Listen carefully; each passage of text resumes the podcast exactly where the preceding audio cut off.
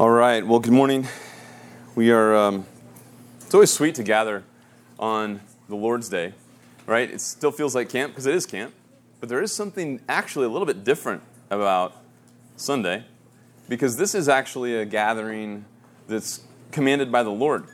The Lord rose from the dead on the first day of the week, and the church has celebrated that by worshiping corporately. I mean, we worship every day of the week, but there's a corporate gathering that has been duly required by the Lord for the church uh, ever since. And so Sunday is actually a very special day. So it's still camp and still feels like camp, but uh, it's actually just quite sweet to think that here we are gathering, and the songs that we just sang, worshiping the Lord, we're worshiping in, in, in obedience to Him even on Sunday and uh, ministering to one, one to another.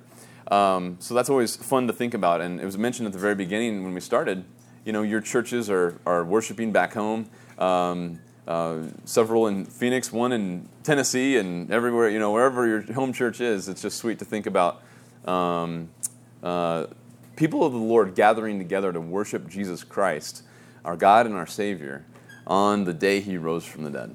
And uh, so here we are.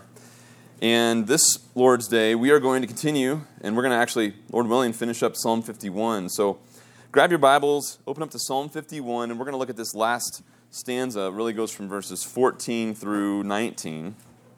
Verses 14 through 19. And um, let me just read the stanza, and then, we, and then I will pray, ask the Lord to bless our time in His Word. David concludes this psalm saying this Deliver me from blood guiltiness, O God, the God of my salvation. Then my tongue will joyfully sing of your righteousness. O Lord, open my lips that my mouth may declare your praise. For you do not delight in sacrifice, otherwise I would give it. You are not pleased with burnt offering. The sacrifices of God are a broken spirit, a broken and contrite heart, O God, you will not despise.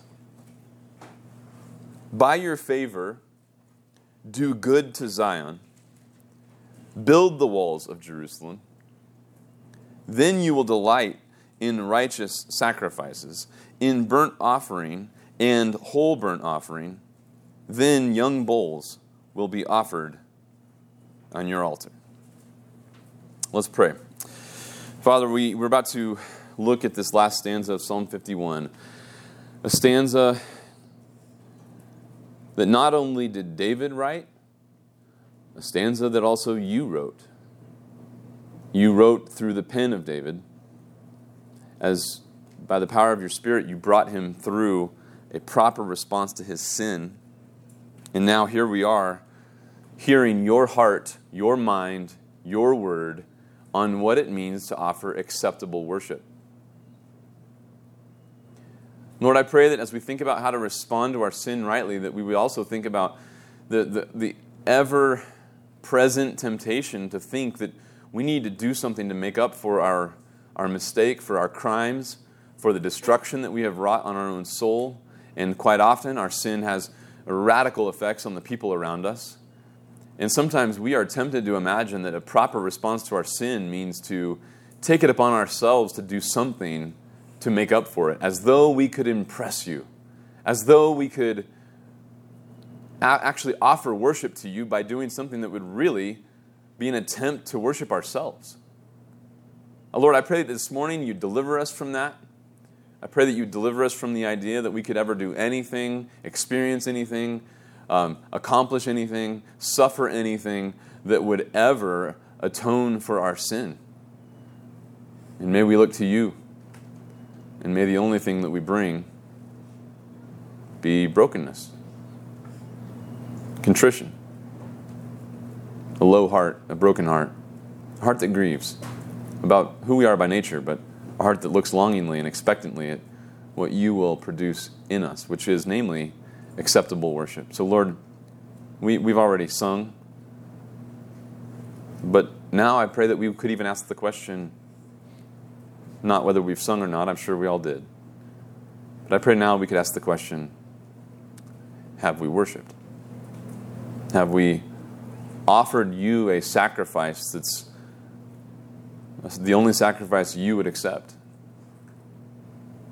And so, as we look at this psalm, Lord, I just pray that you give every student clarity about what acceptable worship really looks like so that they could rejoice at the opportunity to, to worship you in the way that you deserve. In your name we pray. Amen. Well, guys, last night was quite fun. I, am very uh, honored that you guys designed a Jeopardy game in my honor, and I just had fun uh, going through some of those categories with you. That was just, uh, just a blast. And uh, I think perhaps because of uh, the, the, the, category English Bible, my mind went back to a story in history that I just want to share with you. And it's actually, you know, there was couple, several questions about William Tyndale, and some of you know about William Tyndale, uh, not to be confused with Winston Churchill.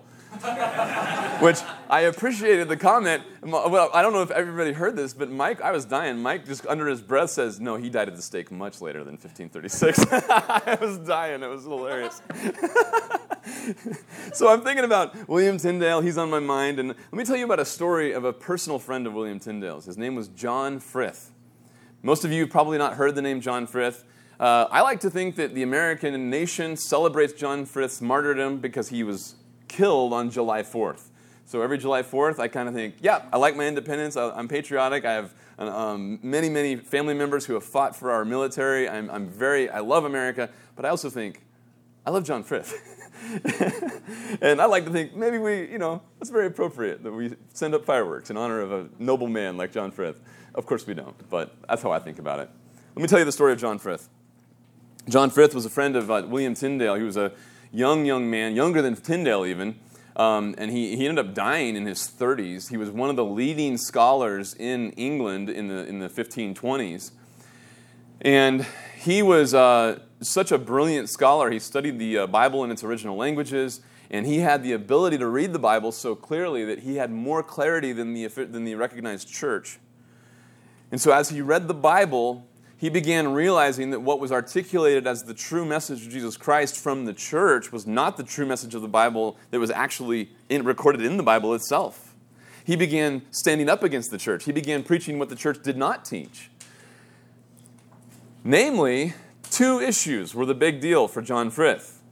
He was regarded as a criminal from a church state. That means because he was opposed to the state church, he was now a criminal to the nation. So, you know, if you get if you get kicked out of a church for d- disbelieving the, the, the truths, you just you're not part of the church. But if in his case he's in a state church, well then now you're a criminal against the state, against the nation. So he's going to be arrested and tried as a criminal for two things. You know what he refused to believe?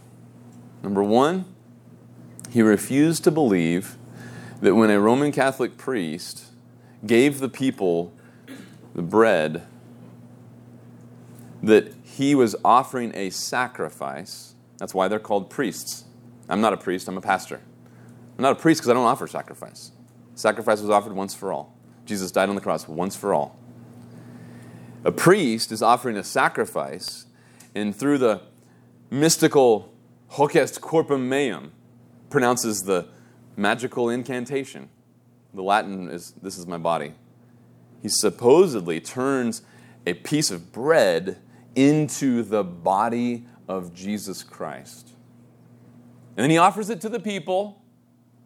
And that is a sacrifice that is supposed to cover their sins that they have sinned and the guilt that they have incurred since the last time they took a Mass, a Eucharist, a communion, the Roman Catholic Lord's Supper. And he refused to believe that. He refused to believe that the Lord's Supper was an actual partaking of the body and the blood of Jesus Christ.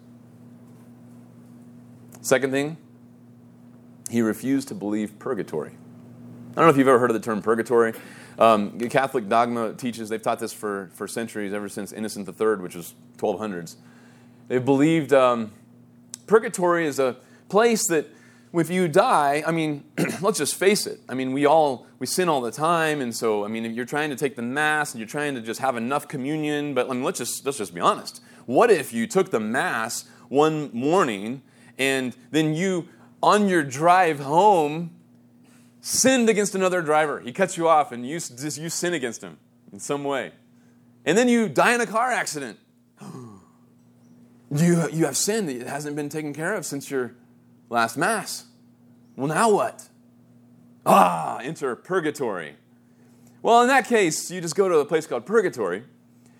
Um, where is it? Well, I can assure you it's not in the Bible. where is it? We don't know. it's just created. But what is it? It's, what, it's what's created when a conscience knows it's guilty and knows that if it's about to stand before God, there's sin that has to be atoned for, and it's not atoned for. So let's just have a purgatory where I can go and suffer, and then I can suffer there uh, as long as it needs to be so that my sin can be taken care of. It's a doctrine of self atonement. And so if my sins are this big that haven't been atoned for since my last Mass, I can go to purgatory for this long and then get sprung into heaven. And of course, think about that doctrine. I mean, besides the fact that it's not in the Bible, think about it. You get into heaven and you're like, ah, I finally made it. I finally purchased my own salvation. It's just one of the most grotesque forms of self worship I can possibly imagine. Back to John Frith. John Frith, a scholar in the 1520s, he's writing against these doctrines. He has an entire book against purgatory. The Roman Catholic Church, which is you know the, the, the state church, uh, Anglicanism wasn't even a reality when John Frith lived. That was several years. That was a few years after he died that Anglican, Anglicanism became a reality. So the, the, the entire nation is just Roman Catholic. Roman Catholic authorities, which are the state authorities, so they go and arrest John Frith. They start walking him away, and they and they um, they're, they're walking him to. Uh, they have to transfer him from one city where they were holding him in prison to another city where they were going to try him, where some of the uh, religious officials were at, and some some Protestants had some pretty in- interesting connections, and they're actually walking John Frith to the town where he's going to be tried, and they get out in the middle of the woods and they say, "Hey, it's time for you to go the other way," and he says, "Excuse me." We're Protestant. We're with you. We believe what you believe. Just get lost. he had the opportunity to walk away. He could have fled. He could have gone to visit his friend uh, Tyndale in, in, in Belgium. He could, have, he could have done a thousand things. And he just said, You know, my friends, I don't think you understand. I'm on trial for the truth. And I'm going to defend the truth. I'm glad you're with me doctrinally, but I'm with you. We're going to go and defend the truth. He had the opportunity to escape with his life, and he didn't take it. He went and got tried by a false court, defending the truth. He was burned alive on July 4th, 1533. Why did I tell you the story of John Frith? He died defending a doctrine that attacks the very stanza of Psalm 51 that we are looking at. David is describing what's acceptable worship. What's acceptable worship? And students, think about this for a second. You've all sinned. Every one, every one of us have sinned. And when we respond to our sin, there's, there's, there's a lot of false ways. There's a lot of wrong ways we could respond to our sin. And one of them would be to think that we need to make up for our sin. You do something wrong, right? Sometimes you might, you might have sinned against a friend and you're thinking, ooh, I shouldn't have treated him that way. What do I do? Oh, I'll make it up to him. I'll be nicer. You treat somebody a certain way and you're thinking, okay, I need to make this right. Um, I think there might be some hostility there so I can win him over. Or you do something you know it's notably against God, and you're like, man, I just sinned against God. What do I do? Oh, I need to do something and, show the Lord that, that I'm really devoted to Him and I, and I need to make it up to Him. And I'm going to do something really big, really grandiose, and just make it up to the Lord. And that's not a right way to respond to our sin. There's nothing that we can do. If we have sinned against a holy God, what could we do to wipe the slate clean? What could I possibly offer God where He would say, Oh, my righteousness demands that I punish you, and your sin, your guilt must be dealt with because I'm a righteous judge. But man, now I see how amazing of a person you are. And Let me just forget about all that. What could I possibly do? I mean, we're talking about sin before a holy God who's omniscient. He sees all, He knows all. So, in that illustration I gave you about the shirt with the food all over it, it's like even if I change shirts, God's omniscient. He knows that that shirt, the one with the stains, is hidden in the closet. I mean, I can, I can hide it from people. If I spill shirt, food all over my shirt at breakfast and I changed shirts, you might not know that I got a shirt hiding in my cabin, covered in food because I was a mess. I got salsa all over it. But look at my shirt now, guys. Aren't you impressed? I mean, I could, I could fool you. But when it comes to our sin, no one fools God. I remember talking to a, a dad one time who was, he was talking about um, taking his son on a, on a, on a, on a, on a, on a walk. Uh, I mean, not like a, not like a walk, like go around the block, like a walk across the United States. And uh, I was talking to him about this, and I said, You're, you're going to leave with your son, and you're going to be gone for how long? He's like, It's going to be about five months. I think they mapped it out. It's going to be five months. And the idea of the walk was uh, his son his son had uh, diabetes, and so they were going to do this walk to raise funds and support to fight diabetes. And so they said, well, yeah, we're just going to try to raise funds and, and uh, we're just going to start walking. And we've got a little bit saved up, so we're going to start in Miami and we're going to walk all the way to LA. And so we've got enough to make it all the way to you know um, Daytona Beach. And if, if, if, we don't, money doesn't start coming in by then, then we'll have to we'll have to stop. But we're going to try to make it all the way across America and just raise funds for diabetes. And I'm like, I said, well, what about what about all the commands of the Lord? Like, don't don't forsake the assembly together. Like, why, why wouldn't you want to be part of the people of God? Why don't you want to be equipped? Like, why would you do this? It takes you away from obedience to about a dozen passages. And he said, Oh, Pastor, we're doing this for the Lord. Oh. So here's what God told you He wants from you. And you said, No, we got something better. Here's the trophy I'm going to hand you. Namely, I walked across America for you, Lord. I mean, it sounds totally different than purgatory. It's the same theology, it's the exact same theology. David is going to help us this morning. Let's direct our attention back to Psalm 51 because David tells us what acceptable worship looks like.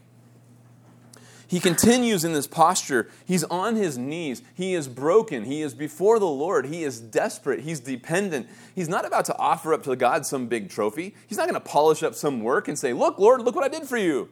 He is actually coming to the Lord begging that God would enable him to offer a sacrifice that would be worthy.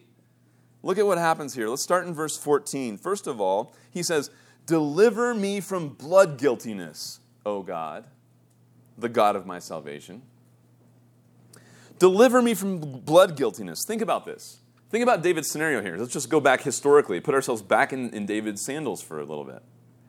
David has just killed one of the most highly decorated soldiers in his military, Uriah. He killed him. He told his general, Leave Uriah on the front lines, back away from him so that he can get killed and I can marry his wife because we sinned. Wow. He, he has guilt all over his hands and all over his soul. And he knows it, so he comes to the Lord and says, Lord, deliver me from blood guiltiness. He knows that that stain, you know, the stain of the shirt illustration, he knows that that's a legit stain on his soul. He's got stain on his soul. He cannot remove that stain. The only person who can deal with a stain on my soul or your soul is God. And he's crying out to God, the God of my salvation. This requires a God who can save, who would be able to deliver me from guilt. With guilt on my soul, I have an enemy, namely God. So I have to go to God to beg to be delivered from God. God, deliver me from guilt and deliver me from you as judge. And so he says, O oh God, the God of my salvation. Is God a, is God a God who can forgive? Yeah. Is God a God who can blot out iniquity? Yeah. Is God a God who can ignore sin? No, not at all. You, you, realize when David says, Deliver me from blood guiltiness, he's not saying, Would you please ignore what just happened? He knows God's righteous. Let me, show, let me take a quick pause in Psalm 51 here for a second, and let me show you something that we need to be, have clear in our minds. Everybody turn back to Exodus 34. Exodus 34. Okay, so we are we are just after. Remember the story of the golden calf? The nation built this golden calf, and they're they're trying to ascribe credit to this golden calf. This, this, this is God who saved us. And, and they're, not, they're not saying that this is a different God. They're, I think they're trying to say this, is, this image represents the God who delivered us. So it's an absolute abomination because they're equating that image with the actual God uh, who delivered them. It's just grotesque. So God's ready to wipe out the nation. Um, Moses pleads with the Lord, and of course, God would not have wiped out the nation because he's faithful to his promises and he promised to get them to the promised land. But Moses is pleading with God and he's, he's pleading with him. And so let's go back, actually, go back real quick to um, 33, verse. Uh, um,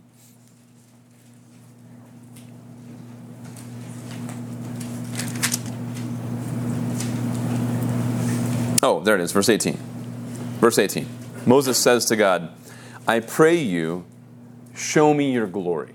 Okay, Moses, he wants to know God. He's concerned about he's concerned about his, the nation because they're rebellious against God. He wants to know more about God's character. He's just impressed that God would even have relented and not wiped out the nation. And he's just like, God, show me your glory. I, I need to know you more. Verse 19, he said, God says to him, I will make myself, I myself will make all my goodness pass before you, and I will proclaim the name of the Lord before you. And I will be gracious to whom I will be gracious, and I will show compassion on whom I will show compassion. So he's just talking about this divine prerogative. He has the right to be gracious to whomever he wants, and he has the right to show compassion to whomever he wants. That's in, that's in God's right. That's in his authority. That's in his prerogative. He can do whatever he wants. But he says to Moses in verse 20, You cannot see my face, for no man can see me and live. It's like Moses says, Show me your glory. I want to see all your glory. And he says, Well, if I showed you all my glory, you would no, no human could survive that ordeal. So I'll do better than that. Let me pass my goodness in front of you and conceal you from my face. And I'll do better. I will declare my name to you. You know, sometimes I, I like reading this passage and reminding myself. I used to imagine how cool it would be just to have an experience of God's glory like it just, how cool would that be if God just showed up in my bedroom, you know? And the glory just was just white hot and just instant combustion. All the drywall went up in flames and there's just the Shekinah glory. It's like, and I can picture my hair like just getting singed. I don't know. I don't know what I pictured. I thought, man, that'd be great. That'd be so cool. No, that would be fatal. That would be fatal. And God says, you know what's better than seeing my glory? is the proclamation of my name.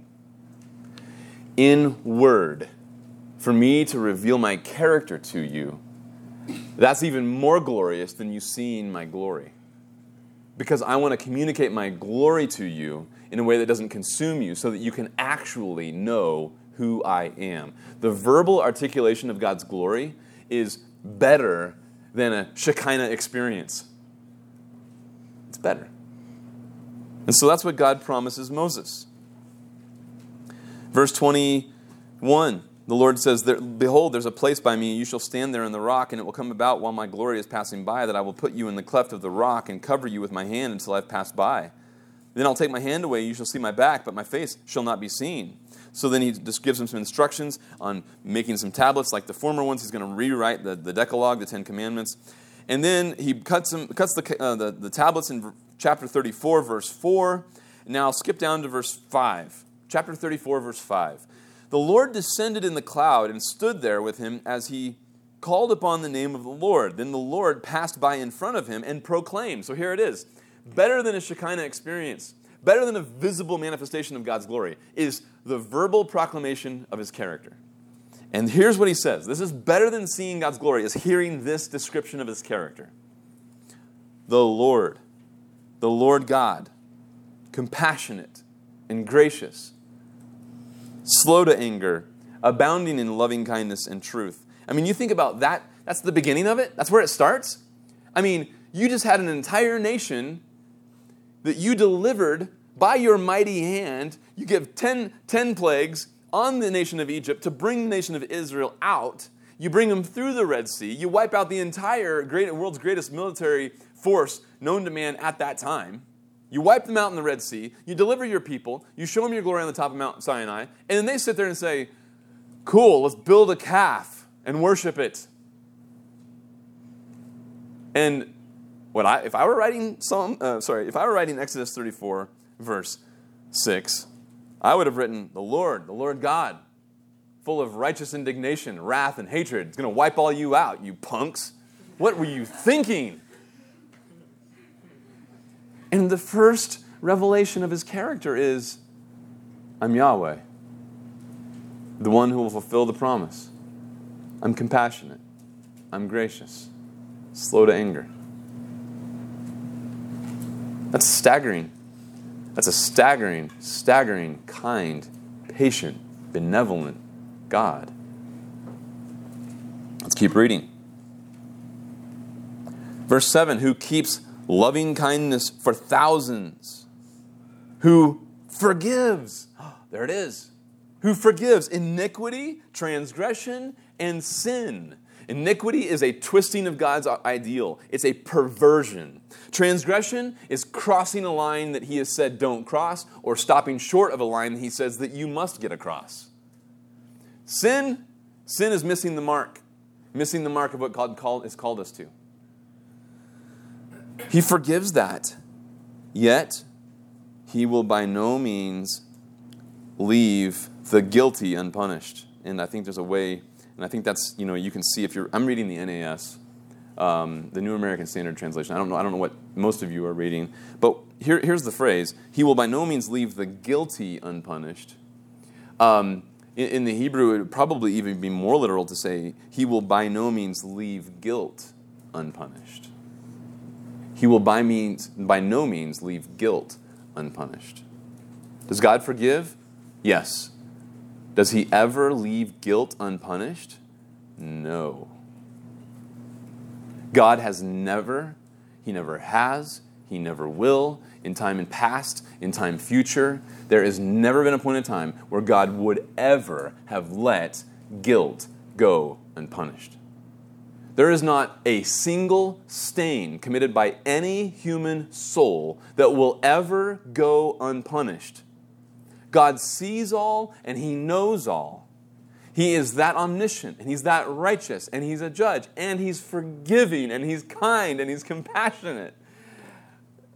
Doesn't that just strike you as almost contradictory? Which is it, Lord? Do you forgive sin, iniquity, and transgression? Or do you never let guilt go unpunished? Yes. Both are absolutely true. Both are absolutely true. Let me show you how. Let me show you a couple passages so that you can appreciate what David is doing for us in Psalm 51. Let's just go to Isaiah and then Hebrews. So, starting in Isaiah, Isaiah chapter uh, 1. Isaiah chapter 1.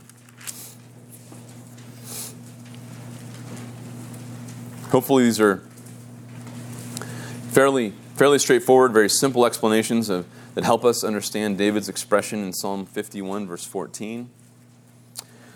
Isaiah chapter 1, verses 16 to 18. Isaiah is writing to the nation, and the nation has been, they've been unfaithful. And um, he's, been, he just got through telling them that he's tired of the nation coming to the temple. It would be like, if I, if I modernized Isaiah, it would be like somebody saying, Why do you keep wearing me out coming to your church? You come in, you come out every Sunday morning, every Sunday night, you just come into the church, you trample at my church with your feet, but you don't worship me in your hearts. That's kind of the idea of what we just skipped in the first half of Isaiah 1. So we're going to dive into verse 16. God says this, and it's kind of like tongue in cheek. You could say, it, you can hear it through the words of Isaiah. You can hear God almost kind of tongue in cheek saying, Well, okay, go ahead, just make it right. Look at verse 16. Wash yourselves. All right, so you got stain, just take care of it already. Do something about it. Make yourselves clean. You got stain? You got blood guiltiness? Okay. Just take care of it. How do we do that, Lord? Well, just here's all you need to do remove the evil of your deeds from my sight. Cease to do evil. Oh, it's that easy. To hide that stain of that shirt hiding in my cabin from the eyes of the omniscient God. It's that easy. And never get salsa on your shirt for the rest of your life. It's that easy. Learn to do good, seek justice, reprove the ruthless, defend the orphan, plead for the widow. That's actually what we need to be doing. And that's obviously entirely beyond us. So, verse 18, God steps back down and says, Okay, so let's talk about that. Come now and let us reason together, says the Lord. Though your sins are as scarlet, they will be as white as snow. Though they are red like crimson, then you will then they will be like wool. God says, let, let, let's talk about this. And he offers them forgiveness. And he's recognizing, look, you've got sins like scarlet. You, you are red like crimson. I realize that, and I'm recognizing that you don't have the ability to wipe out your blood guiltiness. So let me take care of it. Let's reason together. And if you can come to me and you can call to me, then I'll make you white as snow. How does God do that? Let's go to Hebrews chapter 9. So, one more passage here, and then we'll get back to Psalm 51.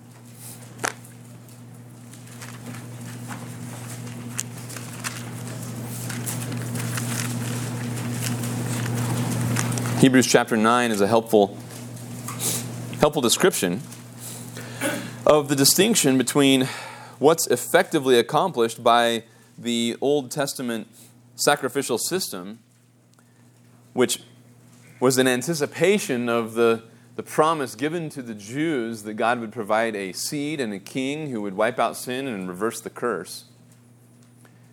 And those who offered that sacrifice in faith were trusting in that seed promise.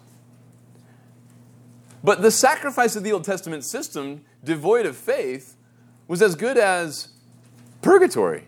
It was as good as giving the Lord a trophy of walking across the United States on your bare feet accomplish nothing. See, if, if I've sinned against God, my conscience tells me, you know you did wrong. And when we're talking about cleansing your blood guiltiness, how could we possibly cleanse our conscience? How can our conscience say, yeah, you actually did commit blood guiltiness and it actually has been removed? This is the only safe way to do it. In verses 1 through 9, 1 through 10, he's summarizing, as it says in verse 1, the first covenant. It had regulations of divine worship, it had an earthly sanctuary. He goes on to describe the earthly sanctuary from verses 2 through 5, and he describes all that was going on in that earthly sanctuary that represented his presence among the people of God, his presence on earth. Then in verses 6 through 10, he describes the regulations of divine worship. What does it mean to actually worship in that fashion, and what those worshipers would have to do regarding sacrifice and regarding Yom Kippur, the Day of Atonement, and a high priest bringing a sacrifice into the Holy of Holies for himself, coming back out and bringing another sacrifice for the nation, and so that the sins of the nation could be atoned for one more year. But it didn't suffice because it had to happen the following year, and it didn't suffice because it had to happen the following year, and it didn't suffice because the next year and the next year. Contrast, verse 11. But, but when Christ appeared as high priest of the good things to come, he entered through the greater and more perfect tabernacle, not made with hands, that is to say, not of this creation. Okay, time out. Why did he say that? You might not know this. What's so profound about the tabernacle is when Moses built it, he was given like blueprints. You know, have you ever seen blueprints from a building? You know, that have like um, like the layout of every every level, and there's there's like you can see the plumbing, you can see the electrical fittings, you can see where everything goes, you can see the dimensions of the walls, and then the engineer has foundations and footings all drawn up. So you got the you just turn pages and you got all that laid out on the on the little blueprints. It's like God gave Moses blueprints of the tabernacle, and these the, the blueprints came straight from heaven. It's like God says, "Here's where I dwell in the heavens." So now the tabernacle is patterned after the place where God dwells in the heavens. So what was built on earth is kind of like a shadow. It's kind of like if you shined, shined a big cosmic flashlight on God's dwelling and just put that image down on earth, there's the tabernacle. So everything about the tabernacle was to reflect something about the actual presence of God. And so he built that as a pattern. It was patterned after it. And Christ is different. Christ did not die in the tabernacle, which had become the temple at that point. He died outside of the temple, he died outside Jerusalem. He shed blood and offered an atonement in the original tabernacle, the one where God actually dwells. How profound is that? Here's Almighty God, omniscient, who sees all the stains on the shirt in all the closets that I've ever tried to hide. And Jesus Christ takes blood to come and cover my stains, not in a tabernacle on earth, in the tabernacle in heaven, before God's very eyes. Verse 12, not through the blood of goats and calves, but through his own blood. He entered the holy place once for all, having obtained eternal redemption. Eternal redemption, once for all. There's no more re sacrifice, there's no more mass, there's no more, but there's no purgatory. There never was a purgatory. The death of Christ was once for all, and it obtained eternal redemption. Verse 13. Because, after all, if the blood of bulls and goats and the ashes of a heifer, sprinkling those who have been defiled, sanctify for the cleansing of the flesh, which is true, it's sanctified for the cleansing of the flesh so that the people could go into the temple and worship. How much more, then, verse 14, will the blood of Christ, who through the Holy Spirit offered himself without blemish to God, how much more will the blood of Christ cleanse your conscience from dead works to serve the living God? The only way, students, you can serve God as a sinner, the only way you can offer up acceptable worship is through the blood of Jesus Christ. That's what David's describing here. Go back to Psalm 51, verse 14.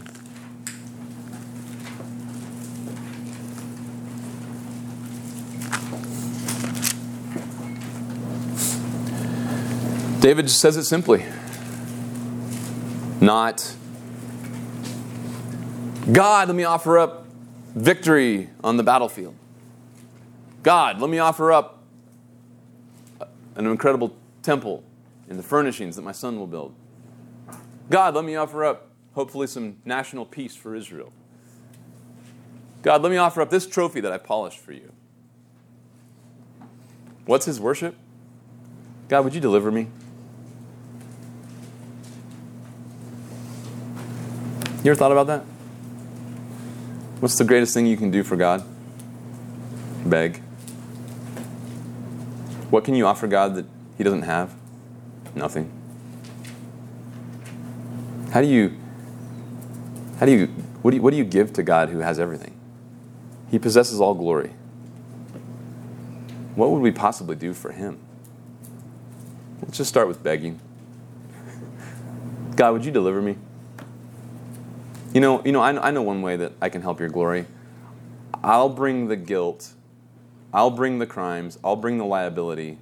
You can deliver me, and you can showcase how glorious of a God that you are, that you would save a sinner like me and deliver me from guilt as bad as mine. That's the only way we can glorify God. I mean, just think about it. Well, what could you possibly give to God? What would you have? What would you bring? What would you offer? David just says, You know, can you, can you help? Verse 14b, now we're going to pick up the pace here. Verse 14b, then what will happen is my tongue will sing joyfully of your righteousness. When God delivers and delivers righteously, not unrighteously, God will never let guilt go unpunished. He is going to punish that guilt, and it's either on the sinner or on Jesus Christ. That's the only two ways that guilt is ever paid for. That's the only two ways that the, the guilt is, is, is punished, is on the sinner who committed the crime or on Christ in the place of the sinner. That's, the, that's it. That's it. And so here he says, if I get delivered in that fashion, I will sing of your righteousness, that you wiped out my guilt in a righteous way. Wow, what a righteous God. He atoned for my sin and he wiped out my blood guiltiness. The fact that a sinner who has offended God, like me, like you, could ever offer acceptable worship to God should, should never cease to amaze us. That's acceptable worship. Brokenness coming to him, begging in humility. Verse 15, he continues to plead with the Lord O Lord, open my lips that my mouth may declare your praise. Now, there, here he's just sitting there saying, I, I want to be able to worship you rightly, but I don't have that ability, so I'm actually going to keep begging. I'm going to keep begging and say, Lord, wouldn't you enable my worship to be something acceptable to you? Now, you know, you might have heard when I prayed at the beginning of the, of the study this, this morning, you know, we all, we all sing. But I, I do want to just ask, and I don't mean this, students, I, I don't mean this in some sort of like heavy handed way, just trying to like just bring some sort of false sense of conviction. But I do want you to ask the question honestly before the Lord. Okay, so I sang. Did I worship? Was my singing acceptable? You know, I remember a student coming to me, um, a girl in my high school ministry about a decade ago, and she had a beautiful voice, an amazing voice. I mean, she was she tried out for some one of those singing shows. I don't remember which one it was, but she tried out for one of those shows. I mean, she just had a really like a high caliber voice. She sang in the uh, choir, and she would often sing from up front. And um, she she and her mom came to my house one day because um, her life had kind of been exposed. She was living a hypocritical life, and she said to me, she said, Pastor Jon, can I keep singing from up front? I said, why, why would that be helpful? She's like, Well, I really enjoy it. And I said, Yeah, but you got to understand singing in the, in the church has nothing to do with whether we like it, it has nothing to do with the quality of our voice. Singing in the church has to do with pleasing the Lord, worshiping Him. And if we like singing in the church more than we like obeying Him, our singing in the church is not worship. And she was like, oh.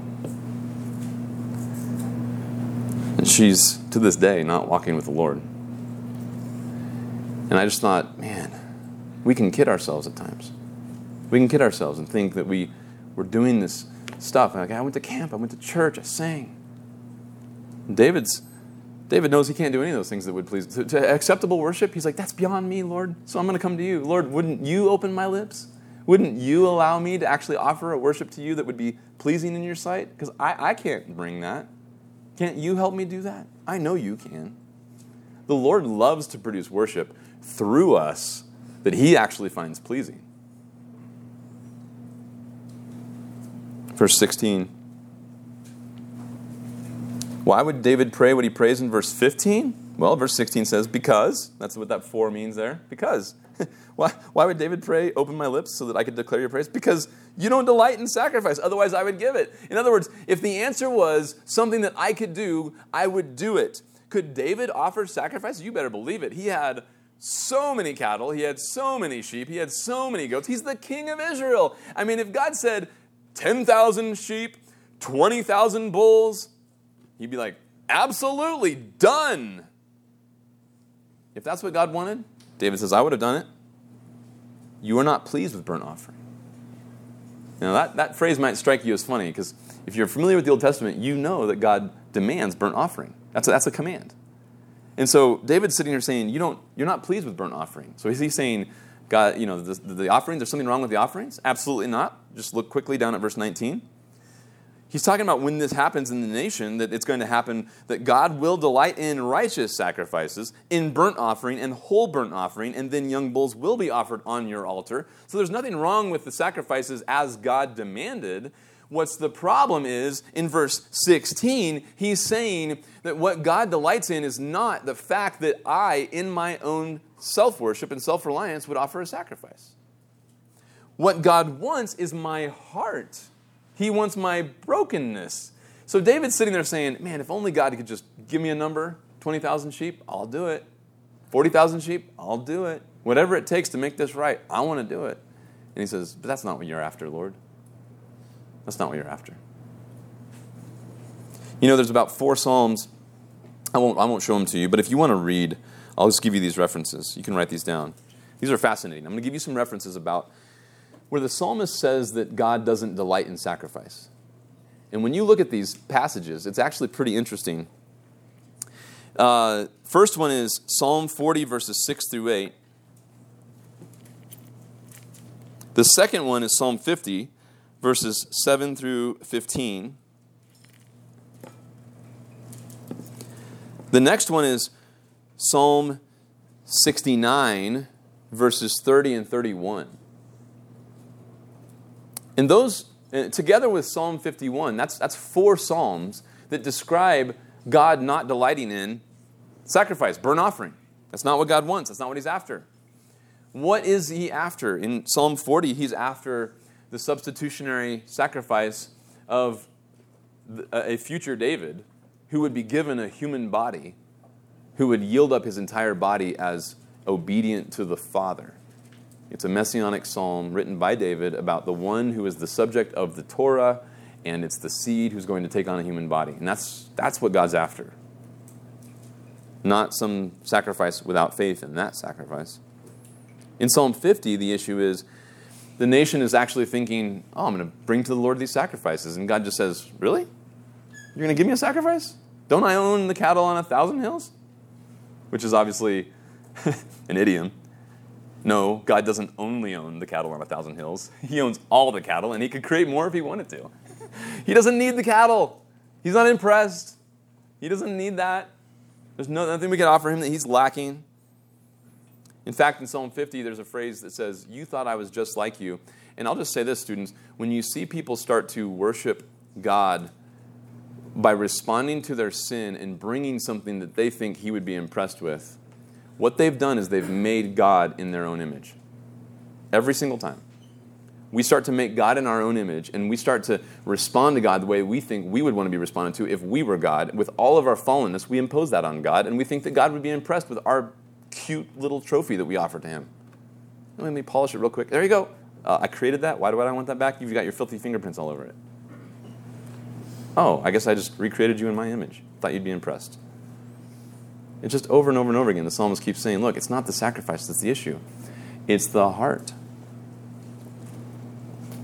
If God doesn't want our diabetes walk, if He doesn't want our clean shirt, if He doesn't want our thousand sheep and thousand cattle on a thousand hills, if God doesn't want our beautiful voice in front of the church if God doesn't want our strict, severe treatment of our bodies, if He doesn't want our man made rules to look like we're really religious, if He doesn't want our suffering to atone for our sin, what does He want?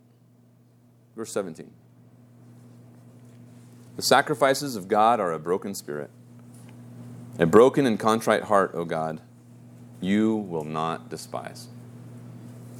Students, if you're like me and you start to realize who you are before the Lord, it's kind of uh, kind of just like reticent to say, I don't even know what I could give. And I remember, like I told you about last night in my conversion, I remember back in the dorms in Chicago, I remember thinking, like, Lord, I'd love to have something to give, but I don't have anything to give.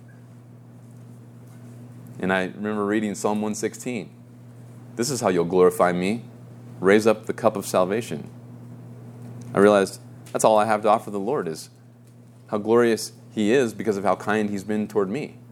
I'll just call out to Him and raise up the cup of salvation and say, Look, God saved me. What a great God. What can I bring? Well, nothing really, but I'm glad to tell that He did everything. I'm glad to boast in Him. David says, Look, here's the only sacrifice we can bring.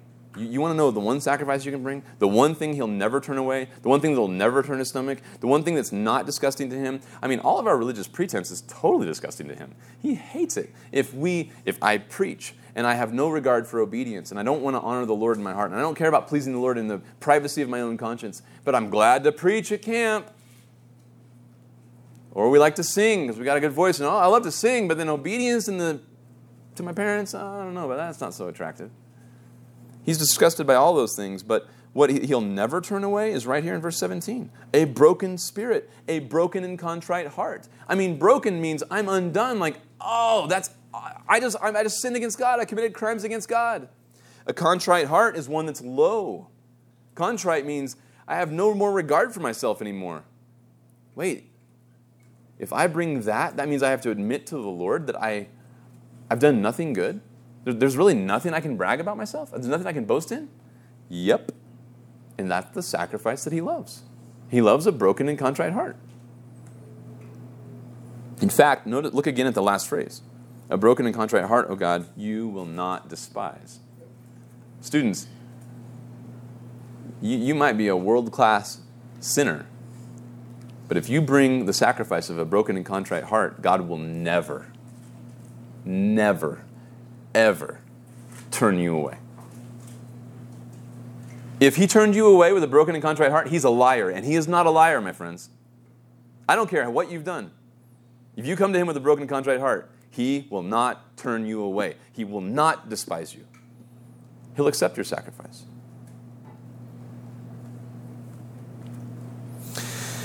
David concludes explaining by your favor, do good to Zion.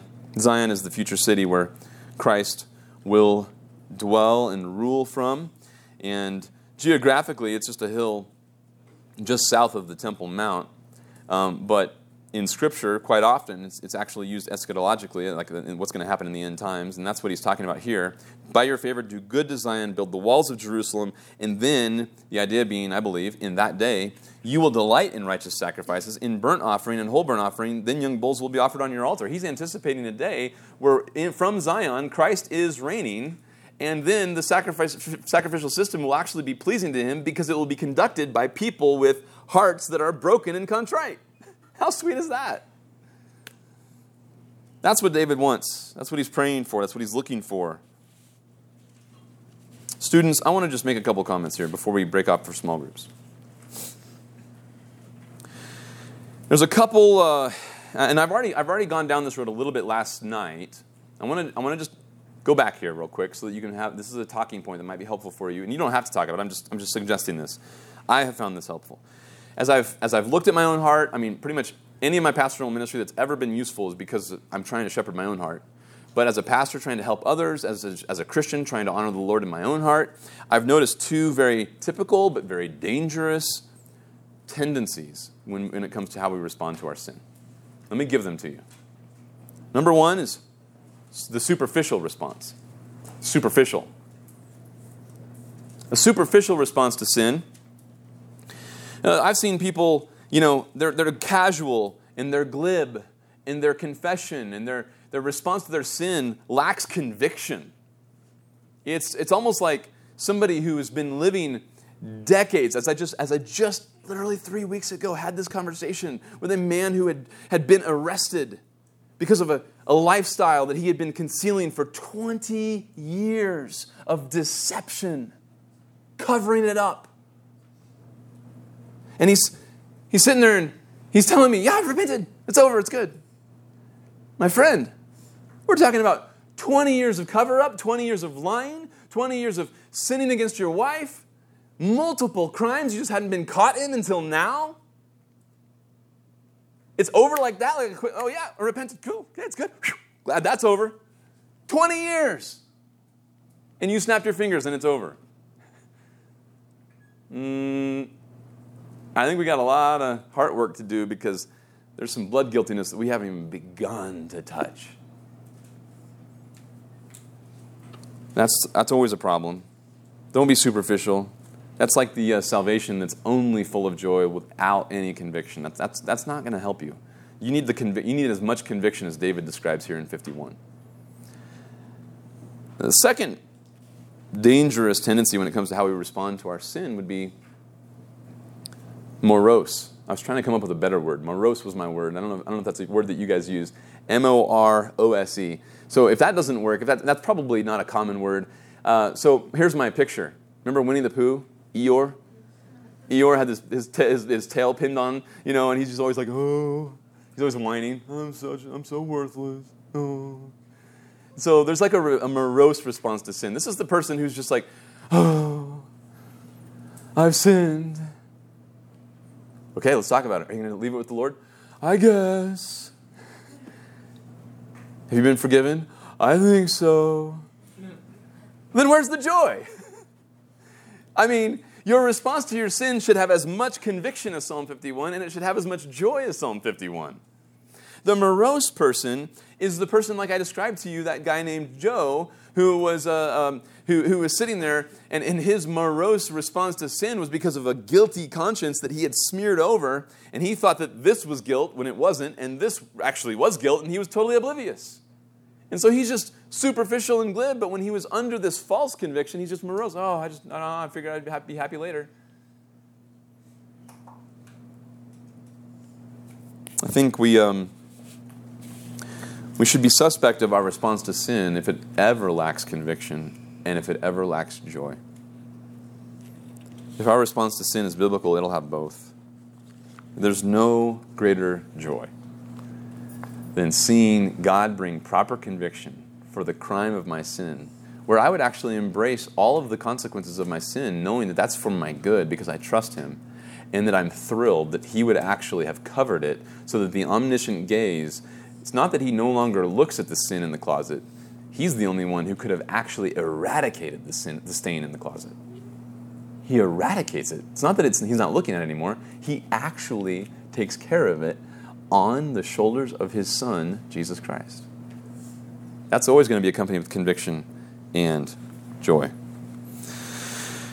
Guys, um, hopefully that's helpful. I've been I've enjoyed Psalm 51 with you. I've been preaching to myself as I've been preaching to you.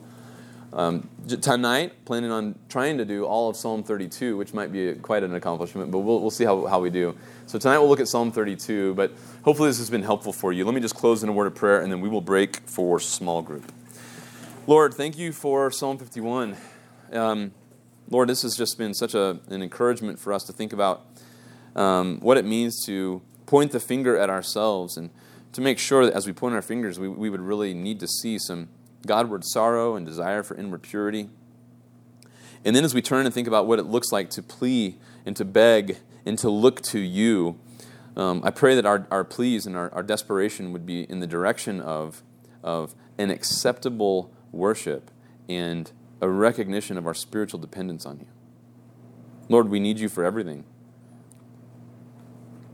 I pray, Lord, that uh, you would be pleased with our broken and contrite heart. We come to you um, pleading that we would be able to, that you would really open our lips so that when we speak, we would speak truth to one another in love. That when we speak, we speak in a way that would always glorify you. That when we speak, we would sing your praises, that we would edify one another. Lord, to worship you like this is, is, is, is beyond our ability. Our prayer is that you would deliver us from blood guiltiness so that our, our obedience could be useful. Lord, what you what you you don't you don't need anything from us. You don't need popularity. You don't need skill. You don't need um, um, brilliance. You, you, don't need social ability. Um, you don't need money. You, you, you have you give and you create and you make all these things. They're already yours. What you want to use is our brokenness. What you want to use is our contrition, our lowliness, our, our lack of regard for ourselves. Lord, if some of the students here are, are, thinking about this stanza and maybe they're realizing, wow, I think I have a pretty high view of what I could bring by way of worship, I just pray that what they regard um, highly about themselves, I pray that they might be able to repent. And wherever there was high regard for self, that that would be replaced, not just with a despising of self, but also as they despise themselves for their sins, that it would be replaced with uh, an esteem for what, who you are. Wherever we've thought about what, who we are or our reputation, may we always and only think about who you are and your reputation. So help us, deliver us, and thank you for the promise that you'll always accept a broken and contrite heart. In your name we pray. Amen.